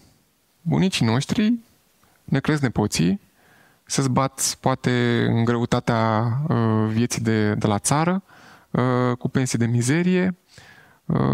Culmea, găsesc resorturi să ne mai ajute din când în când, dar n-au o viață fericită. Deci n-au o viață fericită. În, în povestea asta se cred că se regăsește fiecare dintre noi, sau măcar o, o bucățică din noi se regăsește. Fiecare dintre noi avem un astfel de, de bunic. Mamă, și întreb, vine întrebarea. Băi, voi vreți să ajungeți ca bunicii voștri? Sau mai rău de atât? Păi nu. Păi, hai să vă zic. În momentul în care voi vă veți retrage din activitate, din cauza situației demografice din România, lucrurile vor fi mult mai rele. Și promovin cifrele. Hai să facem un calcul simplu. Voi știți la ora actuală care este rata de înlocuire a salariului cu pensia în România? Adică te retragi mai din activitate cât primești uh, pensii. Păi media e undeva la ora actuală pe sistemul public, e undeva patruzeci și doi patruzeci și patru la sută. Da. Bine, rău, vedem bunicii noștri cum o duc. Ceea ce înseamnă că dacă ai un salar de cinci mii de lei, dau un exemplu, da, pensia va fi două mii două sute. Pe medie. Pe Depinde medie. Și cum ai avut contractele. Bun. Deci sub jumătate. Da. Există un studiu al Comisiei Europene cu privire la evoluțiile demografice ale României și știm foarte bine, populația României se restrânge, devine din ce în ce mai mică. Am văzut, am văzut asta la ultimul recensământ și îmbătrânește. Și în perspectiva anului două mii cincizeci, această rată de înlocuire, mai ales pentru tinerii care astăzi au uh, treizeci de ani, ar putea coborî undeva la treizeci, dacă nu chiar douăzeci douăzeci și cinci la sută. Dramatic, dramatic. Și să facem un calcul, foarte simplu. Hai să facem un calcul pe, dau din, da, pe uh, o sumă medie a salariului pe care tu l-ai în perioada ta activă. Poate mai mic, poate mai mare, dar ca să fie rotund, mergem pe o mie de euro. Că ideea e, tu când te apro- începe activitatea, în viață, în general, intrăm pe salariul minim, pe economie, pe biscuiți, cum eram eu, pe sandvișuri, șase luni. Da? După care creștem, poate ajungem C E O, dar nu toți au norocul să rămână C E O până la final de carieră sau, sau nu toți își doresc să devină C E O. Da? Și atunci, ok, luăm o medie, o mie de euro. Așa pe o rată, da, de a câștigului nostru salarial. La o mie de euro, o rată de înlocuire de douăzeci și cinci la sută, treizeci la sută înseamnă un două sute cincizeci de euro, trei sute de euro. Explică unui tânăr că el astăzi câștigă o mie de euro, sau mai mult, o mie cinci sute, două mii, trei mii, și el va trebui să descurce la ieșirea din activitate cu două sute cincizeci de euro, trei sute de euro. E mai strac. Deci pentru el este, ăla e momentul, ăsta e, ăsta e turning point-ul pe care l-am văzut în foarte multe. Păi ce trebuie să fac?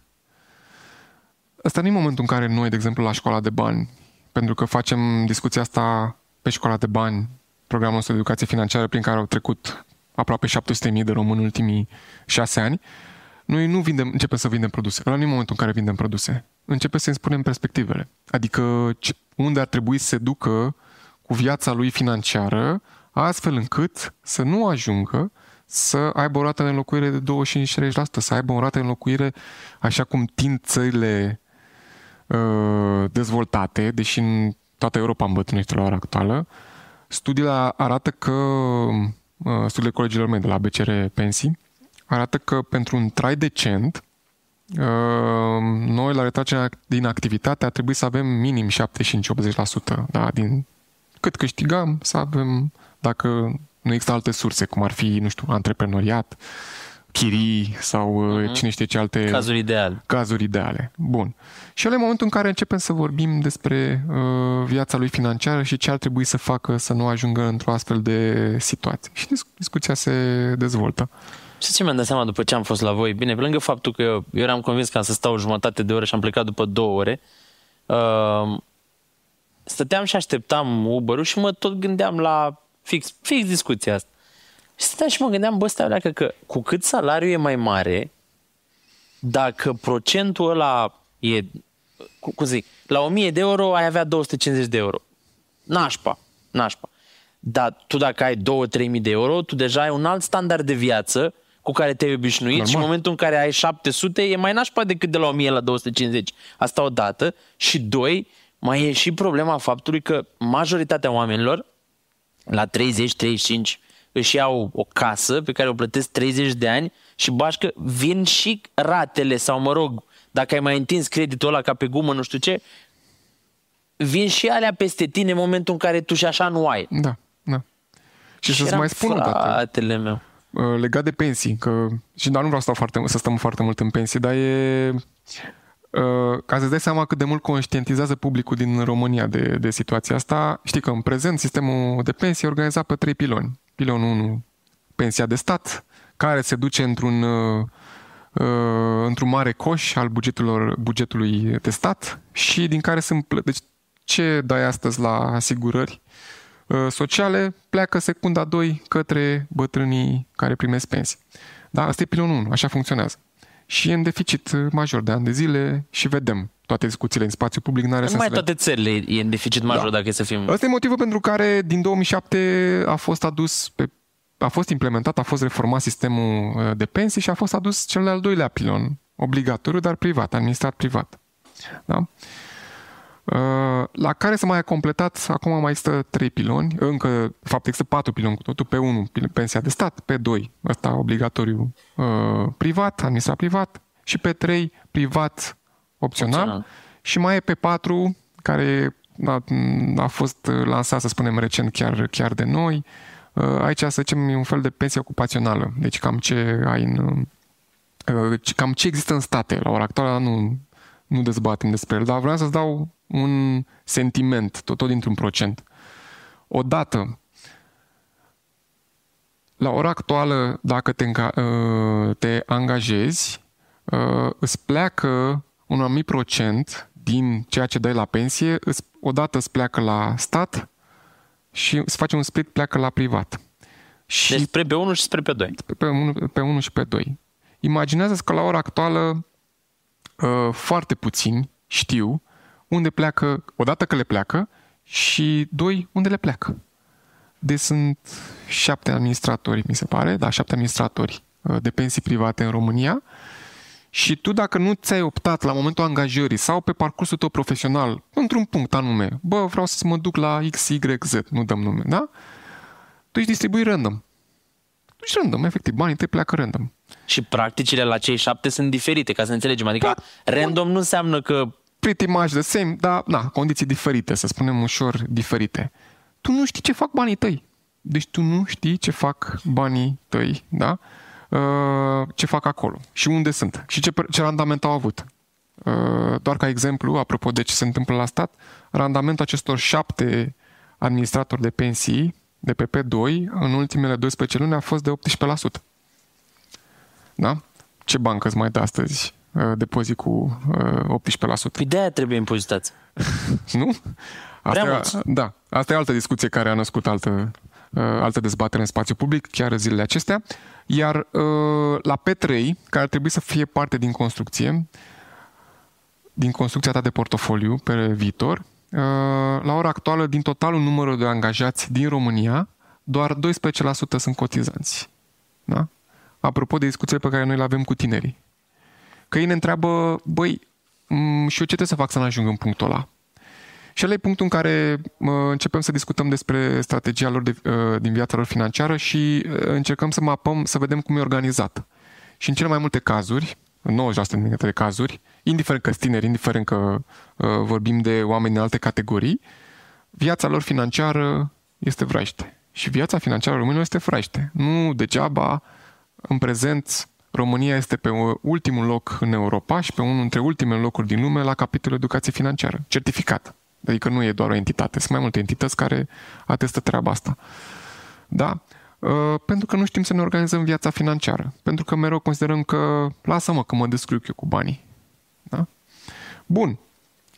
Și discuția pleacă un principiu pe care noi îl evocăm în organizarea vieții financiare personale, este acel douăzeci cincizeci treizeci, care nu e vreun mare mister. douăzeci la sută din tot ce câștigi, tot ceea ce câștigi, globalul câștigurilor tale, ar trebui să se ducă către zona de economisire și investiție, cincizeci la sută către cheltuielile curente, respectiv rate, întreținere, da, facturi, iar treizeci la sută într-adevăr pentru zona de dorințe. Adică, ok, dorințe, vreau un telefon nou, vreau să pleca în viitor la Mamaia sau în Ibița. La dorințe suntem da. sus. Bineînțeles că intervine mereu discuția aia, mă, dar eu nu câștig atâta sau ce mă învățați pe mine? Eu abia fac față facturilor. Mă, important e să dai o structură. Deci important e să-ți dai o structură, că e zece la sută minim pus deoparte și ai șaizeci la sută sau șaptezeci la sută cheltuieli, că mai diminuezi zona de dorințe, dar important e să dai o structură și să setezi în primul rând plasa de siguranță. Noi cu asta începem. Dacă vrei să-ți construiești viitorul tău financiar, începe mai întâi cu plasa ta de siguranță. Și vorbim efectiv sub forma unei piramide. Deci vorbim sub forma unei piramide, pentru că acești douăzeci la sută de care vă spuneam trebuie organizat sub forma unei piramide, nu de tip F N I, de tip economisire și investiție. Da? Baza piramidei trebuie să fie zona de plasă de siguranță, pe care noi o recomandăm, acolo recomandăm să ai cel puțin trei, dacă nu șase, salarii sau câștiguri lunare. Repet, din chirii, dividende, whatsoever, să ai trei din astfel de bucăți, trei șase bucăți da, puse deoparte, iar aceste, această punere deoparte a plasei de siguranță trebuie să se întâmple în instrumente cât mai lichide. Adică salteaua de acasă, deși nu e recomandabil la inflația de astăzi, curtea bunicii, deși la fel nu e recomandabil, un depozit, un cont de economii, orice instrument la care ai putea avea acces, ai putea scoate banii în secunda doi, nu știu, se întâmplă ceva, trebuie să ai acces la bani. După care urmează următorul layer, următorul etaj pe această piramidă, este zona de asigurare. Și aici vorbim de asigurarea de mai devreme. Dacă ești părinte, o înțelegi mai bine și știi că ar trebui să lași ceva deoparte dacă tu dispari din, din viața lor. Pentru cei nemulțumiți, în schimb, există, se pot explora asigurări cu componentă investițională din care tu practic îți, îți pui un procent pe parte de mm-hmm. uh, uh, da, randament uh, și scoatere bani mai târziu, altul pe zona de acoperire ca la casco. Ok, banii nu-i mai vezi, dar te acoperă pe tine dacă te îmbolnăvești sau uh, ai vreun, vreun accident. Bun. După care, următorul nivel e zona de pensie, de care tocmai am vorbit mai devreme, pe unu, pe doi, pe trei. Ar trebui să ne ducem pe toate aceste uh, paliere și eventual să ne forțăm asigur uh, compania la care lucrăm sau domeniul în care lucrăm, eventual să acceseze și pe patru. Ar fi ideal, astfel încât să fim expuși, uh, da, să avem pe principiul ouălor puse în cât mai multe uh-huh. uh, coșuri. Uh, după care intrăm într-o zonă deja investițională, în care sunt, ok, pe clasa de active, da? Ai obligațiunile municipale, de stat, corporative, acțiunile și aici, în funcție de educația și știința fiecăruia, dacă lucrează singur, direct, prin platforme, printr-un broker, e alegerea fiecăruia. Și, bineînțeles, ok, pe această piramidă noi discutăm cu oamenii. Dacă voi vreți să vă duceți banii inclusiv în cripto, foarte bine. Ideea este să... Noi vă închidem cont. Da. Nu. Nu vă închidem cont. E o discuție și treaba asta. Nu e o discuție, e realitate. E o realitate. Anumite bănci mai închid conturile. Bun. Terminți ideea. Da. Cripto ar trebui să fie alături de celelalte active, ar trebui să fie în coșul nostru de construcție pe termen, sincer, pe termen mediu și lung. Adică nu pe termen imediat. Perfect. Ia să-ți testezi educația financiară. Ți-am zis că aici mă prinzi. Ai cripto? Am cripto. De curiozitate am, am intrat în... Ei, bun, asta întotdeauna. Răspunsul ăsta de curiozitate că... am sau n-am fost curios, n-am, îmi place. Nu, dar să știi că primul gând al unui jurnalist este întotdeauna curiozitatea. Bun, de ce ai fost curios de cripto? În primul rând să înțeleg fenomenul. Nu. Șterg întrebarea asta. Când ai devenit curios de cripto? În două mii nouăsprezece. Târziu. Ce ți-a generat curiozitatea? Pe de-o parte, bula. Pe de altă parte, aveam din ce în ce mai multe discuții în cadrul băncii despre, uh, despre blockchain. Da? Și despre cum am putea să folosim, ok, nu noi la comunicare, dar noi ca business, blockchain în activitatea noastră. Și fi, fiind parte din același da, ecosistem, am vrut să înțeleg mai multe. Ok, am trecut și printr-un workshop de blockchain, am înțeles și am înțeles, am început să citesc, de pe afară, din România, uh, și am zis să experimentez, inclusiv să plasez niște bani acolo, să văd cum, cum performează și să-i pun inclusiv ca potențial ou în coșul meu de, de investiții, de economisire și investiții. Sincer, deci am început, dacă inițial a fost o joacă, după care am decis chiar să plasez niște bani și n-am vrut să fiu un jucător. Adică am avut colegi, prieteni, așa, care mi-au spus, gata, ardă pastea, scoate acum, mâine, bagă, scoate, mâine. Zic, băi, stai, nu, stai, nu. Eu vreau să-i țin acolo, vreau să văd cum evoluează și vreau să, să înțeleg pe, pe termen lung treaba asta și sunt convins că are potențial pe termen lung. Dar la momentul două mii nouăsprezece două mii douăzeci, că nu ți-a fost rău dacă ai pus atunci bănuții în mișcare, ce, ce ți-a... Ce ți-a sunat bine și ce ți-a sunat shaky? Shady, shaky. Măi, la fel ca orice monedă în lumea asta, de când există monede în lumea asta, pentru că noi la școala de bani, când vorbim cu cei mici, în primul rând vorbim pe limba lor, încercăm să vorbim pe limba lor, nu venim cu vreo lecție corporatistă, mm-hmm. ia depozitul, puștule. Da, vorbim despre troc. Da. Și când vorbim despre troc, da, asta, vorbim despre troc, istoria banilor, da? În general, când a început trocul, îți aduceam piei, tu îmi dădeai, nu știu, miere, lapte, brânză, ce, da? Tu puneai o valoare. Deci tu puneai o valoare în spatele acelui, acelor mărfuri pe care mi le dădeai la, la schimb, da? Pe principiul ăsta cumva au fost construite și uh, monedele care se află în circulație, da? Și în spatele fiecărei monede, în fiecărei hârtii, că e din polimer, că e din metal, că e din hârtie, trebuie să pui o valoare. Și mie mi se pare, am văzut că în piața asta, dincolo de multe proiecte ce mie mi s-au părut junk, sau mi s-au părut așa mai degrabă de ochii lumii, existau proiecte care puneau sau construiau valoare și dădeau valoare uh, tokenurilor, da? La fel, e simplu, adică pur și simplu. Și am simțit că cel puțin în ceea ce am, de exemplu, am achiziționat eu. Eu m-am dus pe Cardano, de exemplu, prima achiziție, uh, A D A. Ce mi-a plăcut la ei? Mi-a plăcut... Uh, abordarea științifică. Faptul că și-au propus să studieze tehnologia uh, blockchain și ariile de aplicabilitate împreună cu universități. Uh, ok, mai recent Stanford, da, Wyoming, Grecia. Uh, au avut o abordare științifică și au zis, hai să vedem împreună cu niște oameni, poate chiar mai deștepți decât noi, cu tehnologia pe care noi o știm, ce putem face. Și chiar dacă eșuăm, eșuăm făcând o chestie eșuăm. care e peer review, da. Și e ok, poate să eșueze, că e, până la urmă e o tehnologie nouă, dar măcar, uh, cumva, îți perfect de acord cu tine că asta am cumpărat și eu prima oară, deci suntem cumva, uh, înțeleg perfect uh, argumentul din spate. Ce, ce înseamnă pentru zona de banking în momentul în care coloși precum BlackRock, Fidelity, Franklin Templeton și așa mai departe, depun documentele pentru un E T F pentru Bitcoin? Ce înseamnă în ochii uh, unor instituții bancare faptul că acești coloși de, care au assets under management uh, de valori mai mari decât G D P-ul multor state zic, bă, something could be here? Sentimentul pe care îl văd pregnant în industria astăzi este cel de FOMO. Ah, să faceți și voi FOMO, că am făcut și noi FOMO. Suntem profesori, noi am inventat FOMO în lume. Serios.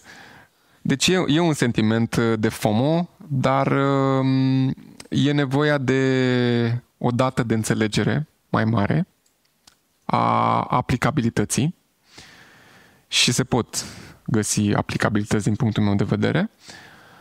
O dată și doi, de o zonă de care știu că industria cripto fuge, cea de reglementare.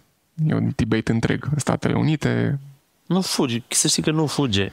Fuge, fug numai aia care vor să puzunărească oamenii. Da. Cei care vor binele industriei, astea vor o reglementare. Problema este cum facem reglementarea. O facem într-un mod în care sugrumăm inovația și încercăm să băgăm un pătrat, un cerc într-un pătrat, sau nu, asta se poate, un pătrat într-un cerc, sau gândim o formă în care să zicem, bă, ok, stai alea, că când a apărut internetul, a trebuit să îl reglementăm, nu conform regilor radioului și a televizorului. A trebuit să găsim o nouă formă. Acum când apar digital assets, le aplicăm aceleași legi din o mie nouă sute cincizeci sau de când era cu ei, ăla cu uh, securities, sau treizeci și opt, sau luăm și găsim o nouă formulă pentru reglementare. Asta de fapt e debate-ul. Că acum vedem, se face reglementare, vedem cum cad capetele. Uh-huh. Apropo de ce s-a întâmplat la uh, prietenii mei de la Binance uh, zilele trecute. Sau, mă rog, săptămâna trecută, sau când s-a întâmplat. Deci, prin urmare, cred că se separă apa de ulei prin reglementare. Da, trebuie să ne așezăm toți la masă. Din industria financiar-bancară, să spunem, tradițională și din industria uh, de blockchain și toți dezvoltatorii.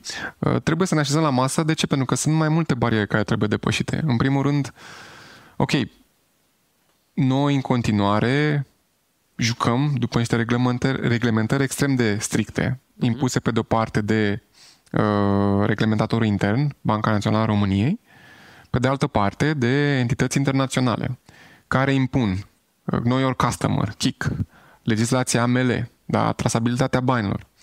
Uh, toate lucrurile acestea și cine se află în spatele, nu știu, mai multor sau mai puținor paravane, da? Uh, posibile paravane. Uh, Sunt convins că se pot găsi soluții. Sunt convins că, de exemplu, sistemele de digital banking, așa cum la ora actuală avem și noi, care vorbesc de open banking și aplică principii de open banking, prin care efectiv îmi deschid platformele și te las pe tine să îți pui acolo lucruri și să lucrezi cu mine, să pui, construim împreună practic tehnologii și le punem pe piață în beneficiu uh, clienților. Prin open banking sunt convins că putem găsi modalități prin care să aducem beneficiu, uh, beneficii de ambele părți. Uh, da, eu sunt cel puțin la comunicare, este extrem de deschis. Să știi că și uh, pasajul în care Sergiu a vorbit la, în discuția pe care eu am avut-o cu el despre cripto și blockchain, cred că a fost cel mai... A fost cel mai mare lobbyist a industriei cripto pe care eu l-am văzut în mod public. Nu știu dacă și-a propus sau așa i-a ieșit. Eu sper că așa i-a ieșit, că dacă așa i-a ieșit înseamnă că e de acolo din străfund. În încheiere, îți iei pălăria de jurnalist și poți să uh, mi aduceți tu o întrebare. Păi, domnul profesor Mercori, Aoleu. Te poți scoate la tablă? Să știi că eu, na, eu n-am nicio greață să zic, habar n-am când nu știu. Dacă mâine ar fi, hai să spunem, un factor de decizie, nu spun director de școală, nu spun ministru educației, nu spun președinte, spun un factor de decizie. Cum ar arăta curricula pentru copiii de astăzi din perspectiva profesorului Vlad Mercori de astăzi?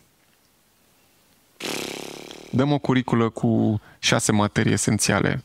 Hai să nu te întind pe toate, dar șase materii pe care tu le vezi esențiale pentru tinerii de ziua de azi, pentru devenirea lor, dincolo de matematică română, educație civică. Am voie să folosesc ceva din ce există? Da, da, absolut, absolut.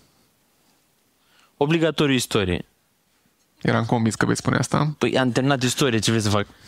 Uh, și sunt foarte multe argumente în, în sensul ăsta. Adică ajută la o perspectivă foarte largă asupra ceea ce se întâmplă. If anything, ăsta e cel mai important lucru. Când vezi câte lucruri s-au întâmplat sute de ani și înțelegi de ce s-au întâmplat, când se întâmplă, din nou nu te mai miri uh, aiurea. Doi, cred că fiecare ar trebui să aibă posibilitatea să opteze pentru uh, o chestiune ce ține de Um, latura asta emoțională a fiecăruia, că vrei să pictezi, vrei să cânți, vrei să faci patinaj artistic, nu mai, habar n-am, ceva pentru inima ta, pentru uh, pentru latura ta sensibilă? Sport? Mm. Educație financiară?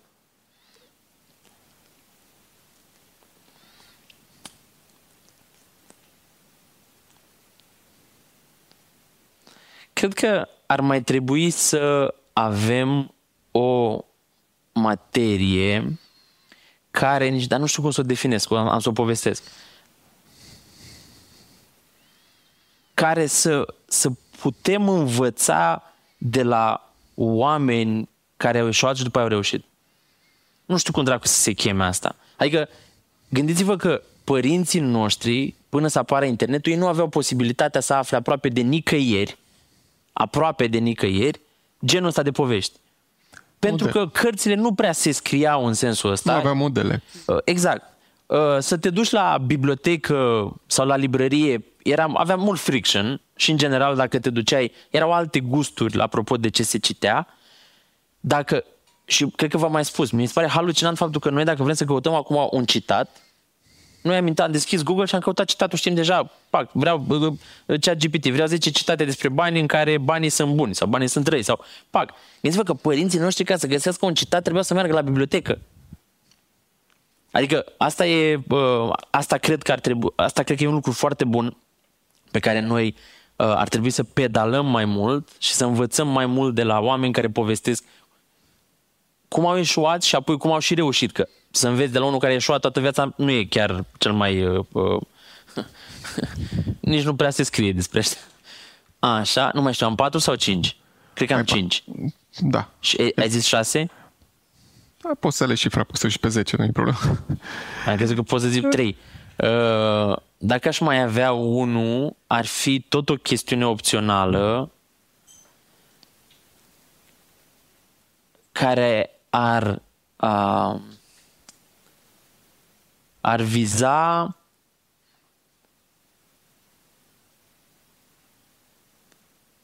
ceva legat de un, un, un mindset sănătos legat de vremurile în care trăiești. Nu știu cum dracu să explic. Adică, gândiți-vă că peste zece ani lumea se schimbă atât de repede încât probabil ceea ce te face successful și happy și joyful și uh, whatever, acum, peste zece ani, va fi ce, ceva mai diferit decât acum. Și va, aș vrea să, nu știu, să ai posibilitatea să optezi între chestii care te ajută pe, pe un mindset care ține de cum vre, te vezi tu pe viitor. Că unii se văd, habar n-am, unii vor să fie doctori, vor să fie ingineri, vor, fiecare își trăiește, alții vor să, habar n-am, nu știu, eu, să fie o chestie opțională care să, să învețe despre cum să gândească și cum să, se, cum să facă o introspecție. Uite, asta e marea drama copiilor care sunt în școală astăzi, că nu are, pe lângă faptul că nu au modele, deci nu au modele decât, ok, ce își găsesc ei pe internet, nu sunt ghidați în ceea ce vor să devină în carieră. Da? Apropo de ce spui, eu vreau să mă fac profesor de istorie, vreau să mă fac avocat, vreau să mă fac jurnalist. Dar și nu-ți descoperă nimeni, adică pur și simplu trebuie să fie un, un om care să te evalueze și să te pună pe un drum și pe drumul ăla să te pregătească pentru ceea ce tu urmează să devii. Nu. Și, noi, și mai, aici mai este o dramă. Aici este drama faptului că noi suntem generația care au făcut joburi de dragul părinților. Așa este. Pentru că părinții noștri au fost realmente văduviți de opțiuni. În momentul în care s-a deschis paleta de opțiuni, dacă el și-ar fi dorit să fie doctor, dar n-a putut că whatever, sau consideră că e un job safe, el nu a fost safe și vrea ca copilul lui să fie safe, normal, are o, o extra aplecare spre zona asta de safe, te duci, tată, te faci doctor, că doctor, i-ai văzut un doctor care moare de foame, nu-i domne niciunul, nu te faci jurnalist să mănânci biscuiți și să faci focul ca în Bronx în Motru. Știi că eu vreau să mă fac tapițer când eram mic, serios, și toată lumea zice, toată lumea era doctor, da exact, doctor, profesor și tu, ce făcut tapițer? Văzuse un tip care avea în casă, avea mașină, avea video, televizor, color și zic, cat, asta vreau să mă fac, nu voi fi mare, tapițer. Că tot veni vorba, eu mă întreb toți invitații dacă am putea scoate o caracteristică care e vasi generalizată în rândul românilor și am putea adăuga o alta care de mâine, dacă facem translatarea asta, scoatem o șmecherie, băgăm alta, România e un loc mai bun. Care sunt cele două lucruri? Ce-i scoate de la trăsătură umană la noi la România? Fatalismul tipic românesc. Și aș adăuga optimism. Eu sunt un optimist. Nu, nu, nu, nu așa, că așa nu ajunge nicăieri. Dacă scoți fatalism, automat avem mai mult optimism. Da, stai puțin, să-ți explic. Deci, noi suntem, suferim de acest fatalism pentru că totuși am trecut prin niște traume care s-au înlănțuit. Ești profesor, studiez istoria, să spun așa, știi foarte bine despre ce vorbesc. Există chiar, sociologii spun, României ar trebui undeva la o sută de ani de liniște ca să ne descoperim și să ne atingem cu adevărat potențialul. Deci o sută de ani de liniște, fără zbucium, fără ingerințe externe, interne, așa, ca totul să fie pe un făgaș normal în România. Dacă stai să te întrebi, noi n-am avut suta asta de ani. Am trecut niște traume, da?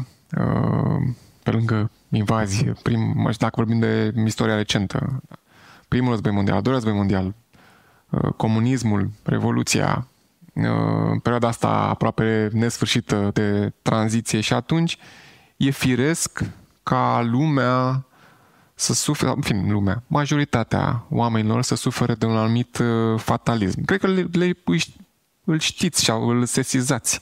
Eu mor când aud oameni care încep conversația cu aoleu.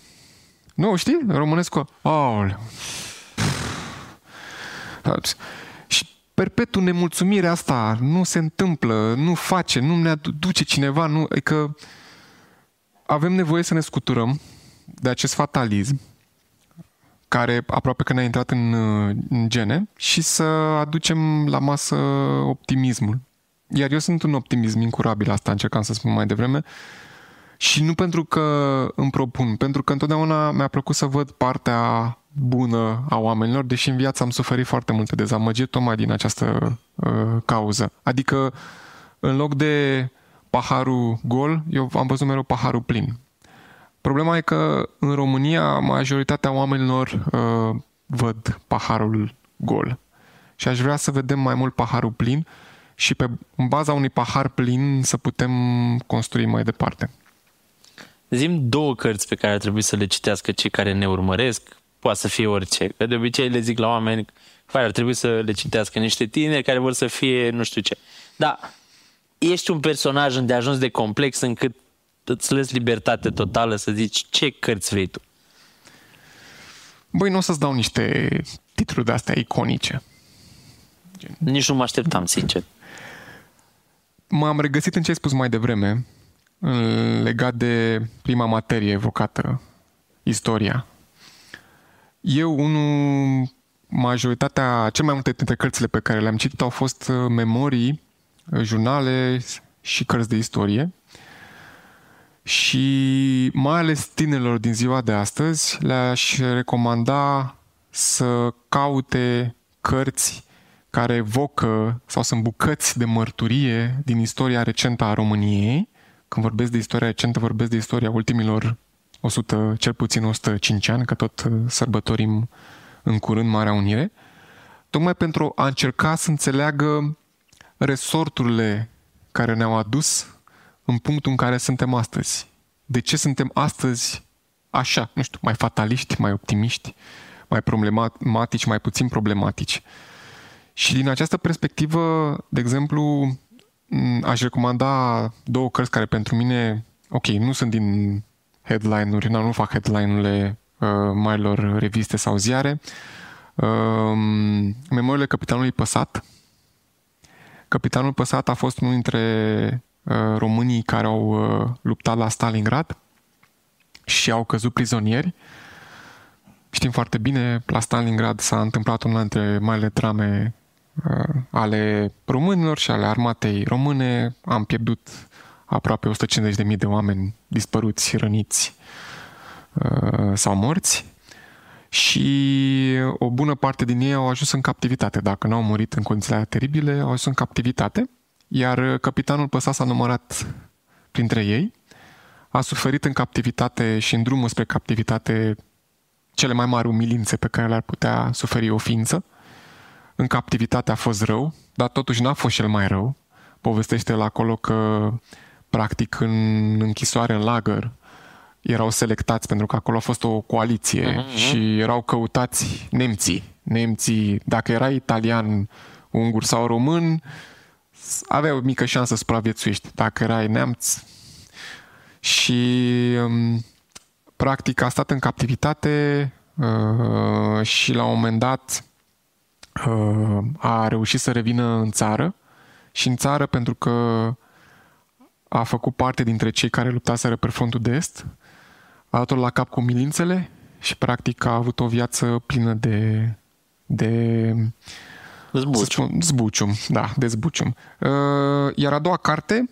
Tot dintr-un astfel de zbucium o recomand, pentru că înțelegi niște lucruri și înțelegi inclusiv ce se întâmplă astăzi în Ucraina sau cum scenariile sau ce vedem la televizor că se întâmplă în țări mai mult sau mai puțin îndepărtate s-au întâmplat și în România și ce trebuie să facem să nu ajungem aici.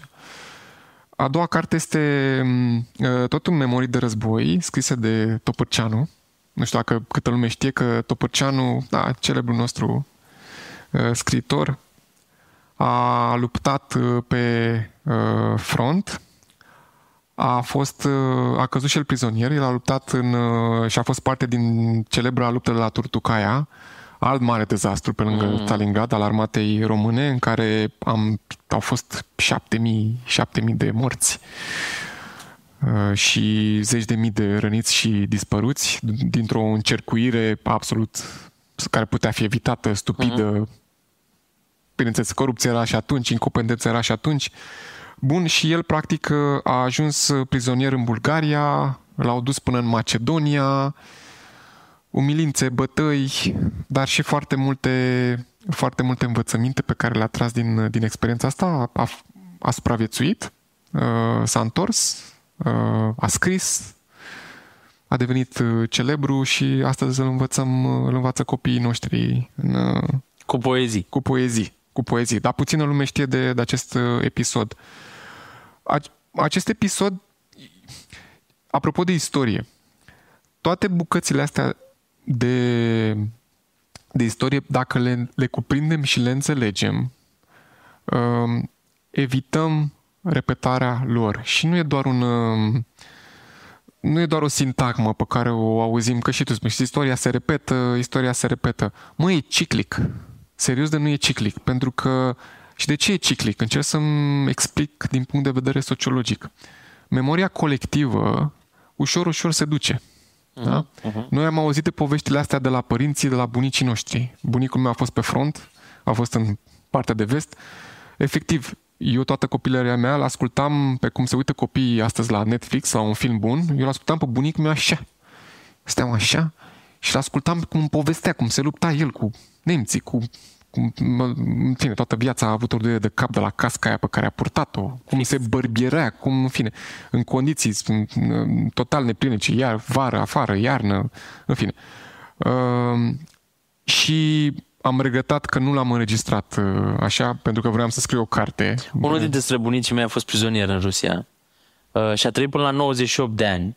După ce a stat trei ani prizonier în Rusia, familia nu știa nimic de el. Evident că s-a găsit cineva din sat, care în sat, în fine, că era din Iași, propriu-zis, dar la marginea Iașului se zică că se zică lui străbunică mea și lui bunica mea fixa că a murit, că l-a văzut el, domne, că a murit.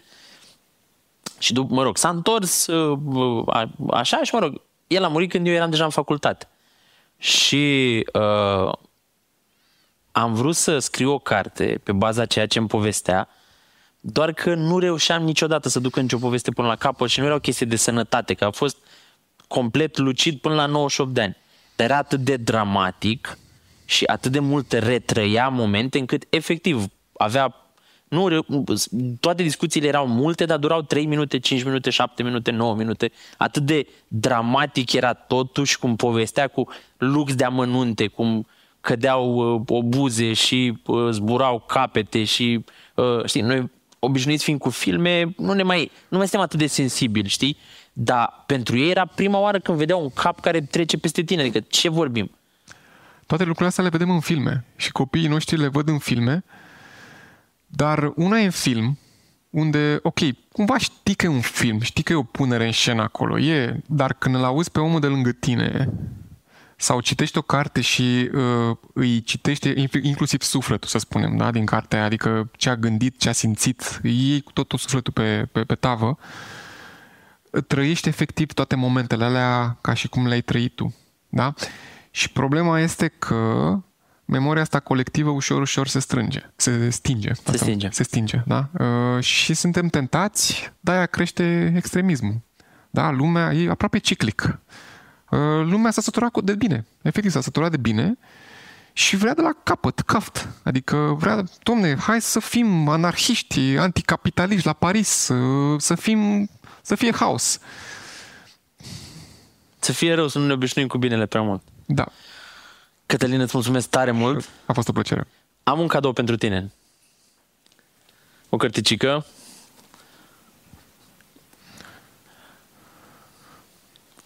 Foarte tare. Cunoscându-te, sunt absolut convins că e o carte tare mult, care o să-ți placă. Mersi.